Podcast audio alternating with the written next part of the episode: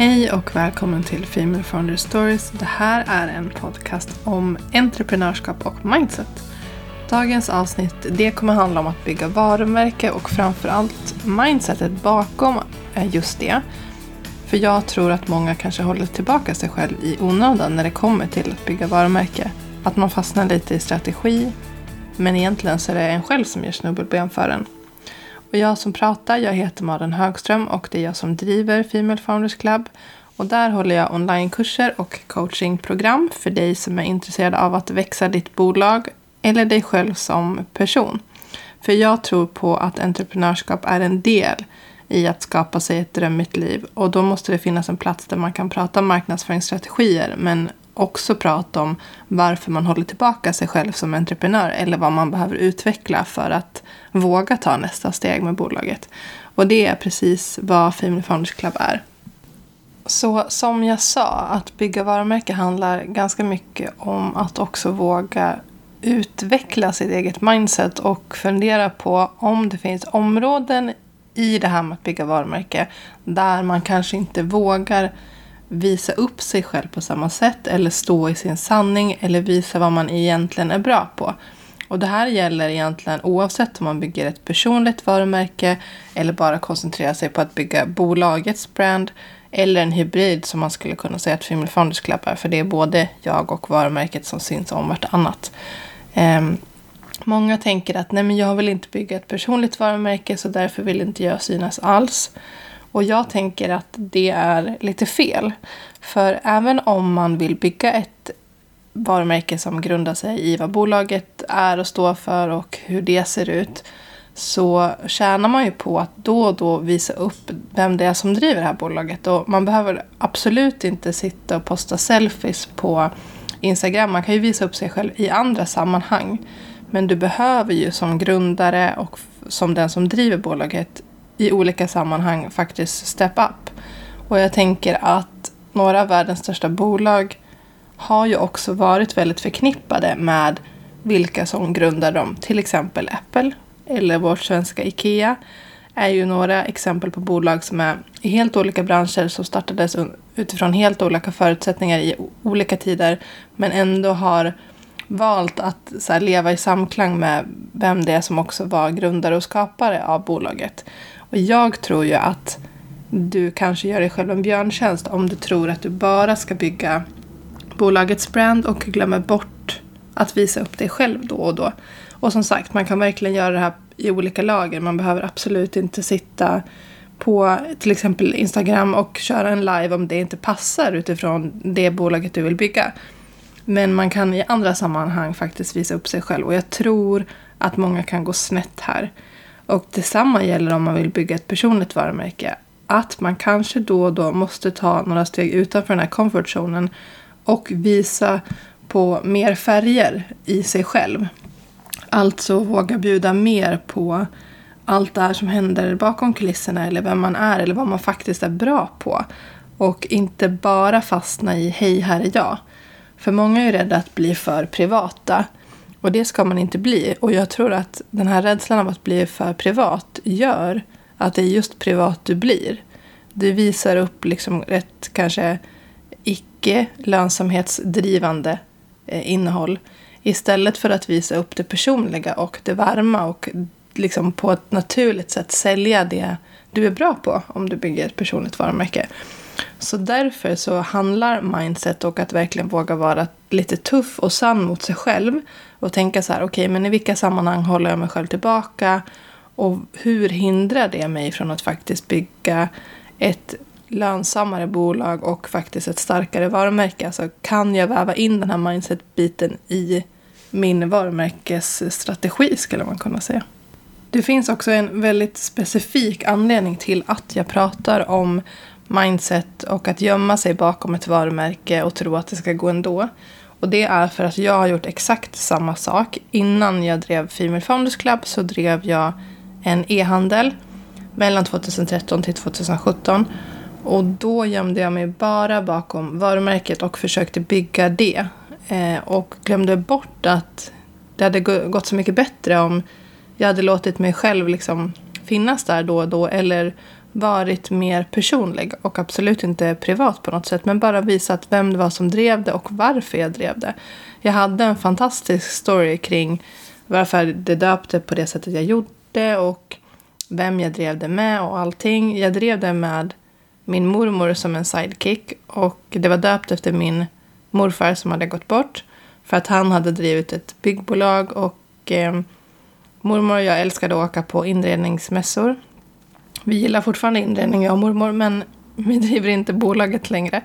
Och det var liksom vår lilla grej. Jag hade kunnat byggt en fantastisk story kring ja, men varför jag drev det, vilka jag gjorde det med, eh, hur namnet kom till. Jag hade liksom kunnat klätt det här varumärket i så mycket mer personlighet om jag bara hade vågat visa mig själv och oss. Och det gjorde jag inte för att jag tänkte att jag ville bygga liksom ett stabilt, solid företag där där loggan liksom skulle bära hela identiteten och hela personligheten. Men det går liksom inte så bra. Det hade gått bättre om jag gjorde som Female Founders Club. För som sagt, jag har ju inte ett personligt varumärke i den bemärkelsen. Jag frontar ju liksom det jag gör som Female Founders Club. Dels för att det från början också var ett nätverk, det var faktiskt en klubb. Men också för att eh, det rymmer mer än bara mitt namn. Men däremot så är ju jag Female Founders Club. Jag visar upp mig själv på Instagram. Jag berättar ju i början av podden vem jag är och vad jag gör.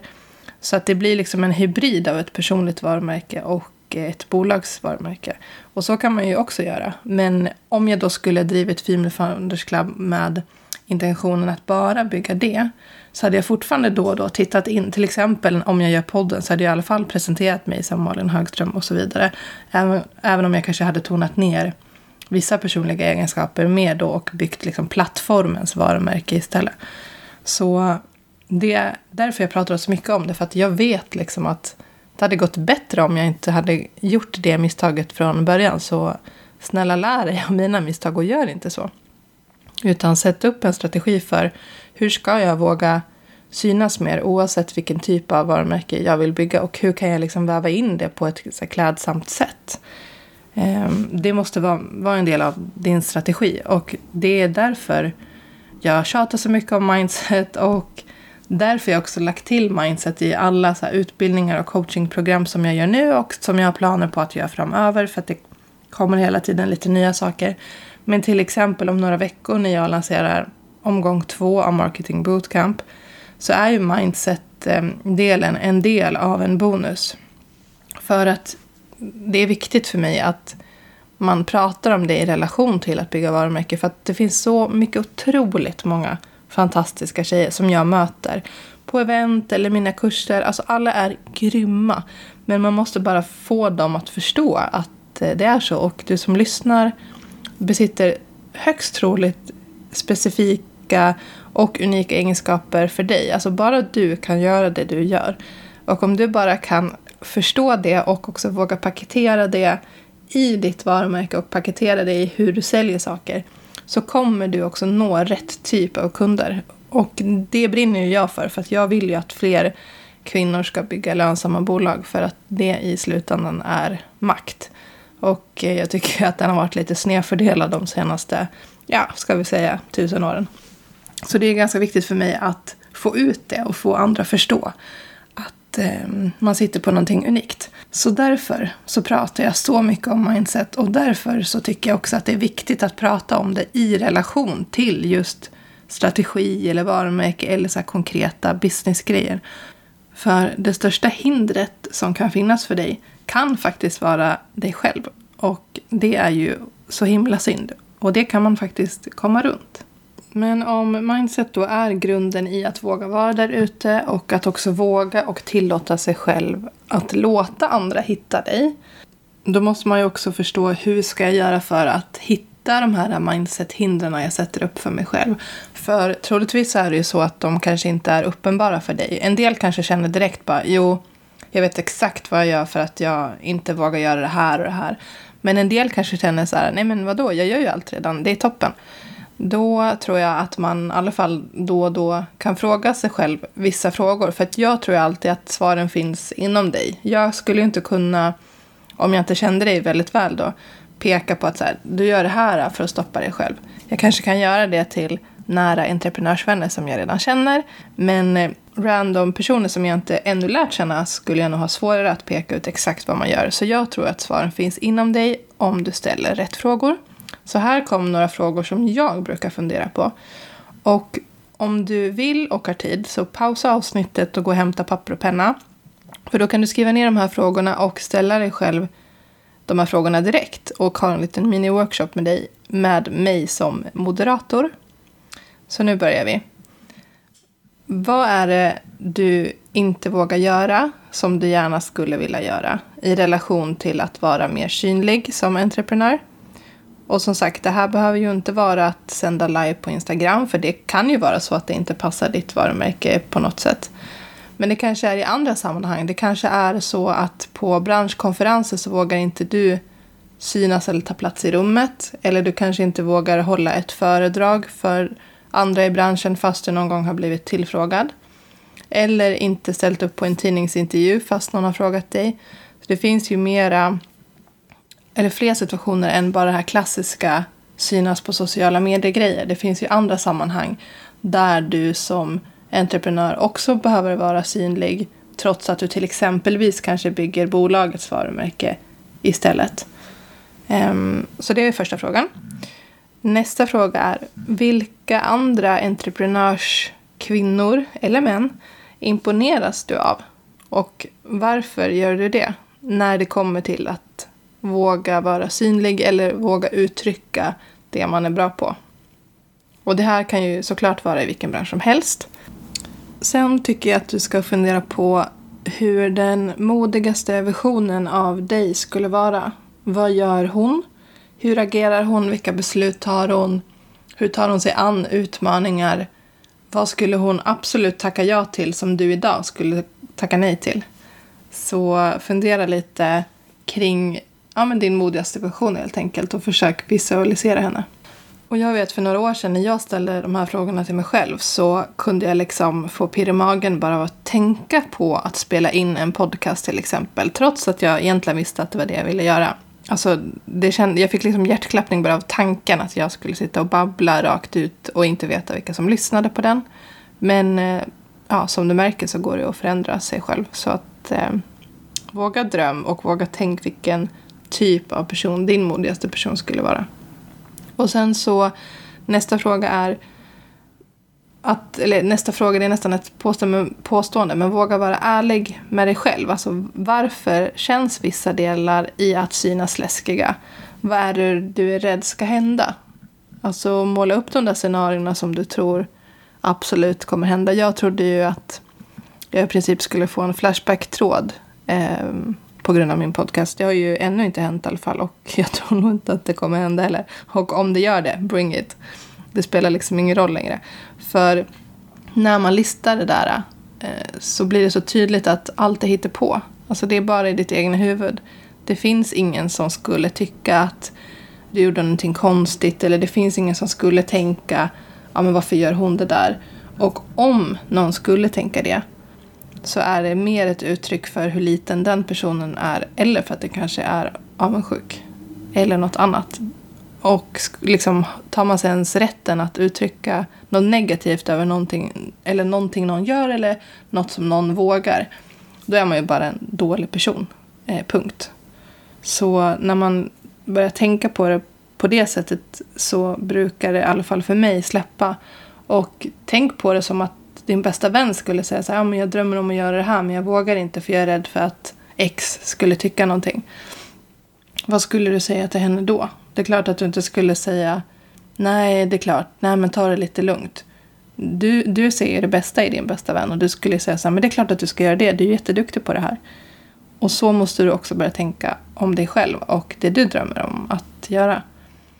Och eh, nästa fråga är, finns det tillfällen där du vågat gå utanför din comfort zone på ett sätt då, kanske då i relation till att vara synlig eller göra någonting där du frontar. Och i så fall, hur upplevde du det? Vad gav det för outcome? För jag tror att ibland så glömmer man bort att ofta tar man sådana här små steg då och då och då.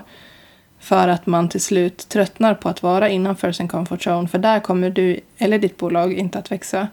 Och ibland så måste man liksom slänga sig ut. Och då kan det också vara bra att tänka tillbaka på, ja men så här, ta en tidsperiod på fem år. Troligtvis har du tagit massa små steg hela tiden för att komma dit du är idag. Så påminn dig själv om att du besitter de här egenskaperna om att våga vara out there. Och det har ju gått bra hittills, så lista liksom några wins som du har haft helt enkelt. Och precis som jag brukar nämna i relation till när jag pratar om marknadsföring och varumärke att det är bra att ha en contentbank och planera innehåll över tid och ja, men allting som rör planer och strategi. För hur, så måste man också ha en plan för hur man tar sig vidare från diverse mindset-utmaningar. Och du behöver liksom bli medveten om att kanske är det så att du själv sätter snubbelben eh, för att du ska växa eller ditt bolag ska växa. Och eh, gör så att kunderna inte hittar dig för att du vågar inte ropa hej, här är jag. Så att skapa liksom rätt typ av innehåll som når rätt kunder kanske också handlar om att våga skapa rätt typ av innehåll. Och då kan ju det här mindset-grejen vara en strategi. Men jag har också en gratis workbook för dig som vill ha tre andra strategier för hur du kan skapa innehåll som boostar din lönsamhet.